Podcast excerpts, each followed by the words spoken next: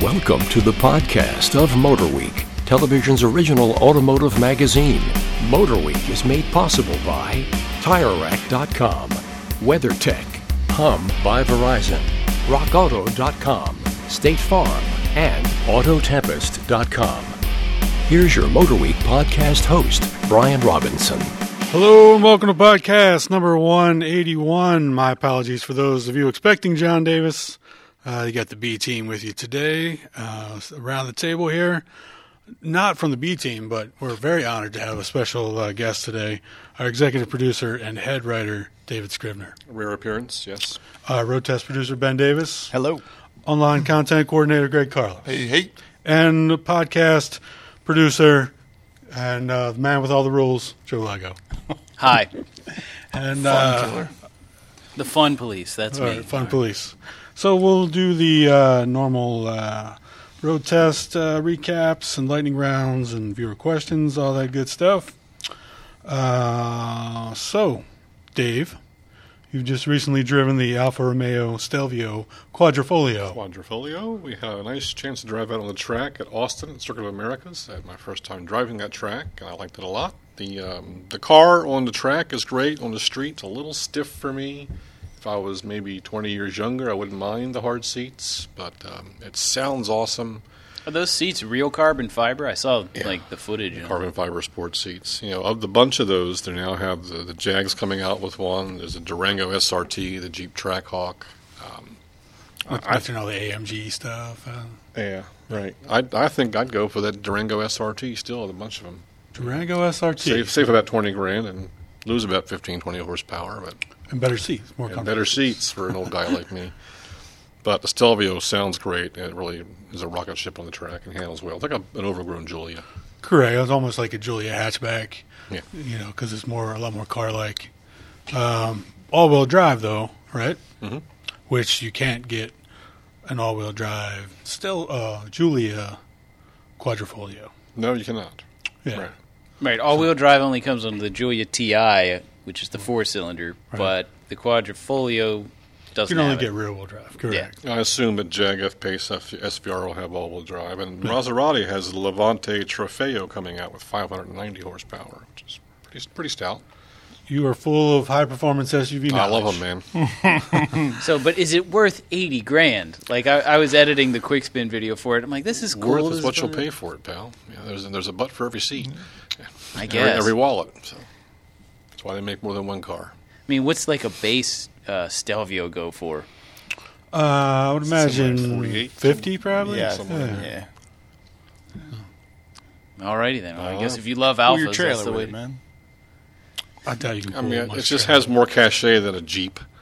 Well, the Oh, right. Jeep's more powerful. It, it's just so over the top all the time. I'm not sure I could. Tell us about the track because I haven't driven on that track. I think everyone I know. I've has been driven on that it track, in a yeah. Bentley Oh. uh, Mulsanne, I think, of all things. Or Oh, I dear. forget which one it was. But It was nice being able to follow someone. I, I couldn't quite get the hang of the track on the, I heard it was the pretty few number of laps we tricky. had Yeah. to figure out okay which corner's next and where does it go. There's some blind stuff, and you're like, oh crap, that was left, not right. And so following someone helps a lot to learn it quickly. It's a pretty track. pretty track, uh, good high speed corners and some you know high speed straights and things. But Yeah. Right on. All right. right on. Moving on. Also, Dave, uh, also, Dave, also a racetrack. with a Porsche 911 Had a nice GT3 RS. RS. Uh, that one we just got back from uh, like two weeks ago. It was at the Nurburgring's um, sprint course, which is their stadium course. The, uh, the the main track was open to the public that day, and there was literally everybody and their brother out there with every kind of car you can imagine. You said they're like I'm tar- glad we had like the track to That's ourselves. exactly what you see on all the YouTube videos. Yeah, now. there's you know guys on bikes two up with uh, passing the Fiat Pandas, and it's like, oh god, man, So there's Play them like over delivery trucks on there. delivery vans, Toyota limousines, just you name it. I haven't seen any buses, but I've heard buses go out there too. Um, but the the GT3 RS is you know pretty much as close as you can get to a race car in a 911 in a street car, you know, except for the the mandated exhaust emissions and the tune the intake for for low end torque and stuff. Um, it could be the race car. The um, like doubled the amount of downforce, right? Yeah, A they put few more NACA horsepower. ducts. In, uh, Yeah. they, they described in detail how a NACA duct works. There, it's a s- prescribed shape. NACA ducts are always the same shape. I didn't know this, but That's why they're called NACA ducts. NACA ducts. Right. This is not you know NACA Generic plus ducts. two or you know, Right. whatever. Um, so it, it uh, channels air down through, also cools the brakes, and adds a bunch of downforce for better turning grip and throughout the corners and stuff. And uh, So How much, the how much power do those decals down the side add? oh, that's a Because lot. they're pretty gaudy. the- I, I'd the- have the that. That's an ego option, strikes. right? You got to be able That's to gotta get an rid of option. those. the And bigger the bigger the letters, the you know, the faster it Visoc goes. right? package adds the carbon fiber hood and things, and a little more aggressive stuff. It's like- Now, how is this different than the, the GT3 we had at Roebling? It's 20 more horsepower and more downforce. Uh, PDK only? PDK only. We had a stick shift at Roebling, right? Mm. No, but I drove the stick shift yeah, in okay. Spain. Okay. But you can get that in a GT3 standard. But It's- the it's, RS gets rid of the, the stick And they shift. take some like, weight, you take know, some weight two out. tenths of a as well. second faster than the regular GT3, which is wow. Mm-hmm. woohoo. I beat you by a car length, dude. So would would you rather have that? We have a 911 Turbo Cabrio, uh, Turbo S Cabrio, on right now for like the same price. Which would you rather have? I'd take the, the GT3 RS. I Really? like a Cabrio and a Porsche. It just reminds me of someone's kept woman. Would drive that. Get the PG 13 rating on this one. Oh dear. Any other uh, GT3 comments? Well, like, well, you drove the GT2 RS too. I did, and I Like- followed one of those on the track at Nurburgring this time. They had lead follow. and Yeah, and obviously You hit the that's main straight, and the guy just disappeared from me with 200 more horsepower. I was like, where'd he go? So, what's the engine difference in a two versus a three? Uh, it's a, Thanks it's for a asking four, that question. Four liter, Sorry, four liter in the GT3 RS, and I think the Naturally GT2 aspirated. RS it's also North- tr- North- turbo. North- Yeah. is the smaller engine but turboed with 700 horsepower. Yeah. And So- it's just it shows the top end. How- it just went away from me. I guess my question would be, and I would probably answer it one way, but how do you choose between those two? I mean, like why? Like who's the t- who's the GT2 RS for, and who's the GT3 RS for, or GT3? I I mean, 'cause, Porsche like, has 24 varieties of 911, Yeah. roughly. And you can tailor it to any skill level, any, any purpose, like street driving, track driving, full out racing, track day. Um, I guess the, the Porsche dealership would kind of guide you through what you can do with the car, how good can you drive, and you, and you, you have talent or just money. How much money do you have? You know, What can you afford? GT2 would be- GT2 RS, we you were, want we the were most chasing a power. 918 Spider on the track. It's comparable with that, you know, except for top end, I guess. Um, GT2 is a real handful. and It requires some real skill to drive it to the limit. That's what I 3 RS is a bit more forgiving. having not driven the GT2, I'd have to imagine that you get into a GT3 or probably even a GT3 RS because you more or less like driving a car, more of an experience of the 9,000 RPM red line. It's a And naturally it's like you're driving aspirated the engine. car, you're not hanging on for dear life. as you Right. would be in some The of these torque's big not going to cars. destroy you. Um, it's only got 345 GT2 will pound feet. bite you in a heartbeat. I spun Yeah. one on the rain, but yeah, I blame the rain. Well, it happens. But like you say, there's so many different 911s, and you can add so many options to whichever one you buy. You can come up with your own concoction. Virtually any combination you want. yeah. They'll, plus, Porsche loves to sell you options. GT2 RS is, is a pretty hairy beast. It's you know pretty serious driving there. Love to have one, but mm, I don't know where I'd use it. I'll be lucky if I can get a Cayman. Right, Nothing wrong with that. it's my old Jeep. Thanks. I'll just drive your guys. Well, moving on to something even more exciting, if you could imagine it. Uh, currently, uh, those of you that watch the show know that we have a long term fleet of cars that we keep for about a year's worth of time and report on them throughout the year. Currently, we have four uh, such vehicles in our fleet.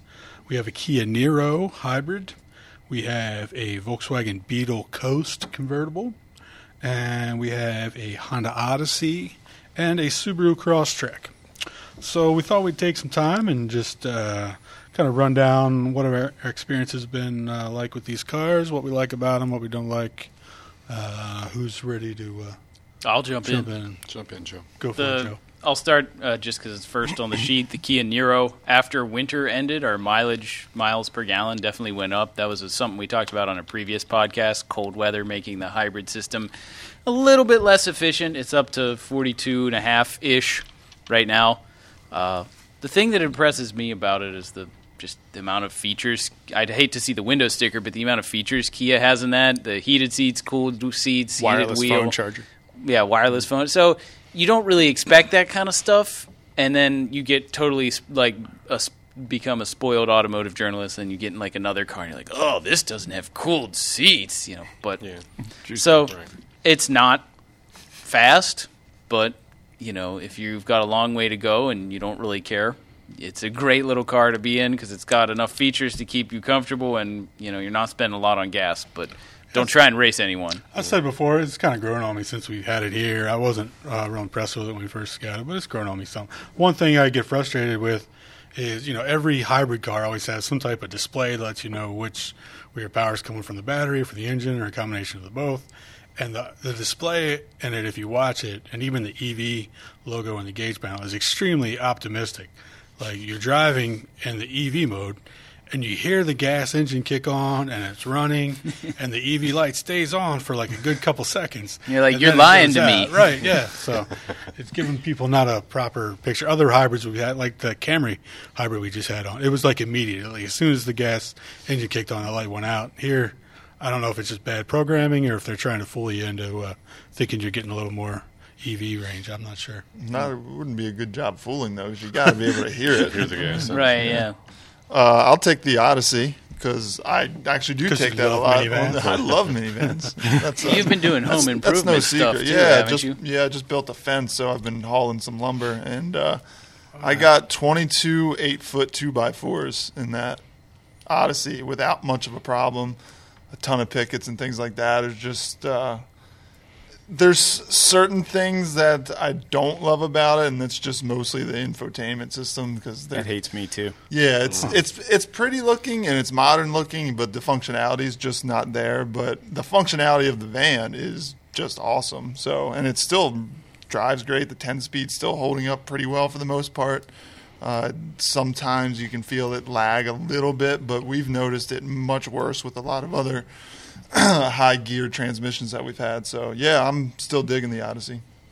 The one well, I have one gripe on it. It's got a sport mode button in the transmission, but when you touch it, the only it does it it's green when you put it in the drive, and it's green when you tap it into sport. The only way you know you're in sport mode is there's an S on the vaguely on the dash somewhere on the gauge cluster it shows up.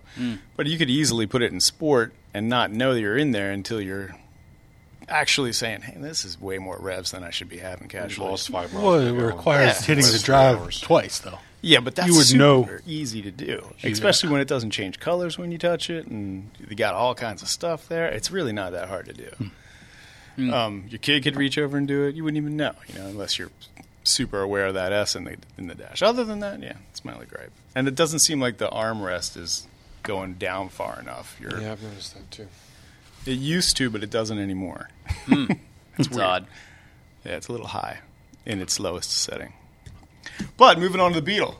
I say I knew I was knew gonna you go need Mr. VW. Mr. VW here is going to bring it up. I love that car. The stereo is insane. The seats are super comfortable, but I find myself having that in the sport mode selection as well for the, the gears. Uh, On to hit me purpose just or right. accidentally? Yeah, All right. all right. yeah the default drive seems a little tame for me, uh, especially off of starts. It seems to has a, a little bit of turbo hesitation in there, so I just keep it in sport the whole time. You do like that? What's, I what's- do. There's a little bit of there's a lot of glare on the um, TFT screen when the top's down. You can't see it at all hardly most of the time. So they just put a little finish on that to reduce glare, or upgrade it to the new system that we've seen a lot of stuff. Right? Yeah. That like would we have a Golf in that has the but I VW's think- newest I think system in it? Beatles on the cutting chopping Yeah, I don't block, think so they'll be I don't doing think that. it's going to happen. Yeah, they've already announced they stopped production on that. Pretty car, nice package in the coast. I like it. I'll jump in on the cross track unless anyone has any other Beetle comments. Nope, I've driven I that haven't uh, a lot uh, just the last couple of days. Half the time I'm driving the car, I don't even feel like I'm driving the car because that thing, it's got the, I guess, steering to keep you in the lane, but it is way proactive. I mean, The Crosstrack. Like, who's Yeah. driving here, me or you? I turned that off. Yeah. yeah, I mean, it, it's like yanking the wheel on you all the time, and I'm like, and then it flashes off because it feels like you're not paying attention. I don't know if I keep a too light of a touch on the wheel or what. I'm but- surprised you keep that system on. I almost turn it off on pretty much everything I get into now because immediately. I I realize we're supposed to test these things, and I do. I will say I give it a chance, but it doesn't stay on. Even if it works well, if it works, even if it's the best system out there, I still turn it off because I just can't stand Don't it. Uh-huh. want to drive the car myself. Thanks. And uh, that Crosstrek though, once you turn it off, it doesn't come back on every time you turn the car on, does it? I, I haven't driven it enough. Well, the Crosstrek has the the what is it? The warning and the actual assist. So the Right. warning just beeps at you, and I, I turn Mm-hmm. that off. But the one that actually does a little bit of the steering, depending on the car, I'll leave that on. I don't. Uh, we had a Pacifica that had that, and I actually kind of liked the Chrysler system. It was a little less intrusive, I thought, but. Mm-hmm. But I drove I drove the Crosstrek I think maybe once or twice, and it was like right after we got rid of the last Crosstrek we had, and it's interesting. You don't often get to compare an old car directly to a new one, and you know all the different things that should have been made better were better, and and the, the my biggest gripe was those teeny tiny little radio knobs were replaced with like ones that are big enough you can actually use them now. But uh, the weird thing with Crosstreks is, and we've had quite a bit of them lately. Some I can't get comfortable in at all, and then some I jump in and I'm comfortable right away, and it stays that way. Hmm. it's like and the this exact- Hmm. is one of the comfortable ones to me for whatever reason. No, think every- it's all in on the your last head. one we had Could on be. the 17, everyone complained about like borderline unsafely underpowered it that was my. I think that was my comment. This one's got like it's, it's not dangerously much. underpowered. Better, but This one's got a couple more horsepower, not much. I mean, is it the same deal? I mean, I still feel the same way about it. It's turning just left in a busy yeah. intersection is floored and praying. Yeah, you really have to know what the car can do. I, I will say it does seem like the mapping for the throttle is maybe a little more aggressive. I don't think the car is like any faster. I just think maybe the throttle is with the A little more pedal. responsive, perhaps. it does Yeah. have a few more horsepower. Yeah. So And it's And- better than the one. It's definitely better than the 2017 we had. It was, it was a 16 that we had. 17. Yeah, I would say it's like Joe said. Pretty much everything about it is better. It looks better. It, the inside is more comfortable. But a, Pretty color, as uh, Dave has mentioned before off camera. a 2.0 T model, a turbo model, would be a nice addition, though, I think. Use the same engine that's in the regular WRX, not the SDI. I think that would be a nice. 264 horsemen. Yeah, I think that would be a nice touch. And I think they'd sell plenty of them. Even Goodness if it was knows. detuned a little bit. It's gotten Right. bigger as well. I parked it next to a Forester over the weekend, and it's like almost as big as a Forester. But It's I, long. I guess there's no Forester coming out, so I guess that'll change. That'll get bigger too. That is the new shape. I mean, it's just going to be a bunch of people competing against that. Hmm. Across the board, apparently, right? Yeah, you got Focus Active, Focus Active. You have. which Dave's VW. trying to segue us into our next VW all section track. here, I think. I'll let Dave segue because Man. he drops awesome. Somebody segues just and people ruined trample that. all over him like last time. We need John. I was back. trying to jump in there, Dave, but everyone kept talking. So, um, anyway, what Dave was alluding to is our lightning round question, which uh, is a long one, so bear with me. Don't uh, turn us off just yet. Looks like I'll be using my 30 seconds just to read through this thing. Ford CEO Jim Hackett recently announced the company will not invest in next generations of traditional Ford sedans for North America, meaning there will be no next gen Fiesta, Fusion, or Taurus for the U.S. market. Ford will focus on trucks, SUVs, and crossover, while the future car lineup will only include the Mustang and Ford Focus Active, uh, which is a raised Focus similar to the Crosstrek. So we've talked about how smaller automakers like Mitsubishi and even Fiat Chrysler America have stopped building sedans in favor of crossovers. But what are your reactions to a larger automaker like Ford doing it, Dave? I think it uh, makes perfect business sense for Ford to say, you know what, our highest profit vehicles are the trucks, light trucks. Let's stick with those. I guess you can compare sales numbers from sedans to SUVs and crossovers, and what's selling the best. If it's who's going to miss the, um, the the Fiesta or Fusion or Taurus sedan, really, amongst our enthusiast friends here? Anybody going to miss those? Just the tr- you know the Missed high it. performance models Yeah, I like the Taurus SHO for sure. and the Fiesta. ST. Yeah, Well, those, those are hatches. Focus RS. I don't think what what's what size the company is. If it makes business sense. Hey, your That's it. time is up, Dave. We'll move on to uh, Ben Davis. See ya. That's embarrassing. The Gong Show. Yeah, I, I agree with Dave. It makes sense, and, and uh, it's not like these. I mean, these cars are still going to be available uh, other places in on the world, and uh, I wouldn't be surprised if in the back pocket they're always making modifications to keep them legal in the U.S. so they could easily bring them back if cause trends change. Let's face it, if trends change. They could easily bring them back if they had to. I'm sure. Right. Well, you, And Well, you still have eight seconds. I'll Yeah. give it to Dave if you want to finish something up. So thanks. All right, Greg, you get some bonus time. Uh, yeah, to that point, Ben, I wouldn't be surprised if they did an about face a year or two down the road and said, oh, well, you know, we're going to bring them back because people started buying them again. Um, another journalist friend of mine had a pretty good article about it and was commenting that so many people are enthusiasts are upset that they're doing away with it, but like we're to blame because we're not buying, we're just not buying them. Yeah. They're, they're good cars, they're just fine. But if you're going to complain, go out and buy a new sedan and then Blame is your wallet. Right. I mean, you're the we're the ones not buying the sedan, so that's why it's happening. we are. We're just buying Civics and GTIs and Yeah. stuff. Right. And I was gonna go. I was gonna make the same point Greg did that there's a certain amount of like hypocrisy among auto journalists. We all talk about how amazing the Fusion Sport was. How many of us bought one? You know. I mean, how many journalists buy cars? Period, Joe. well, right. point. You know, we. I think the the drive we of 140 of your cars enthusiasts a and just year. all, anybody who there's a lot of people who sorry to jump in on Nah, you. you got 12 seconds. There's a lot of people who aren't journalists or enthusiasts who are complaining about it. At least from what I see on social media, um, who just don't who own crossovers. But and every, don't own everybody has an sedans. excuse. Everybody has, oh, well, I've got a dog, or I've got, yeah, I like to go camping once It's a not an year. excuse, it's a or, reason. Well, Like Jo- like Dave said, I mean, it's a business decision. People aren't buying them. Buy so, the car you want. Yeah. It'd be cool to see these cars go overseas because they'll probably be built up to performance specs for Europe and stuff like that, and they'll be slowly cars that we'll desire to get back over here again that we don't have. Like there'll be some kind of Buy a good Taurus used one. RS or something like that. It's Something cyclical. We'll do you think what will happen with, like, uh, small trucks will happen where when there's a vacuum in the market, then suddenly everybody will be like, oh, wait, we need to fill it, like with the Chevy Colorado and those stuff. People be like, wait, there's a vacuum. Now we need to come out with a new model, you know? So I don't know if we'll see see that, but We'll talk about that in another Cross podcast. under. the cross under instead of the crossover. Uh, viewer question from Derek via email asks, "What happens to the vehicles after Motor Week road tests or long-term tests them?"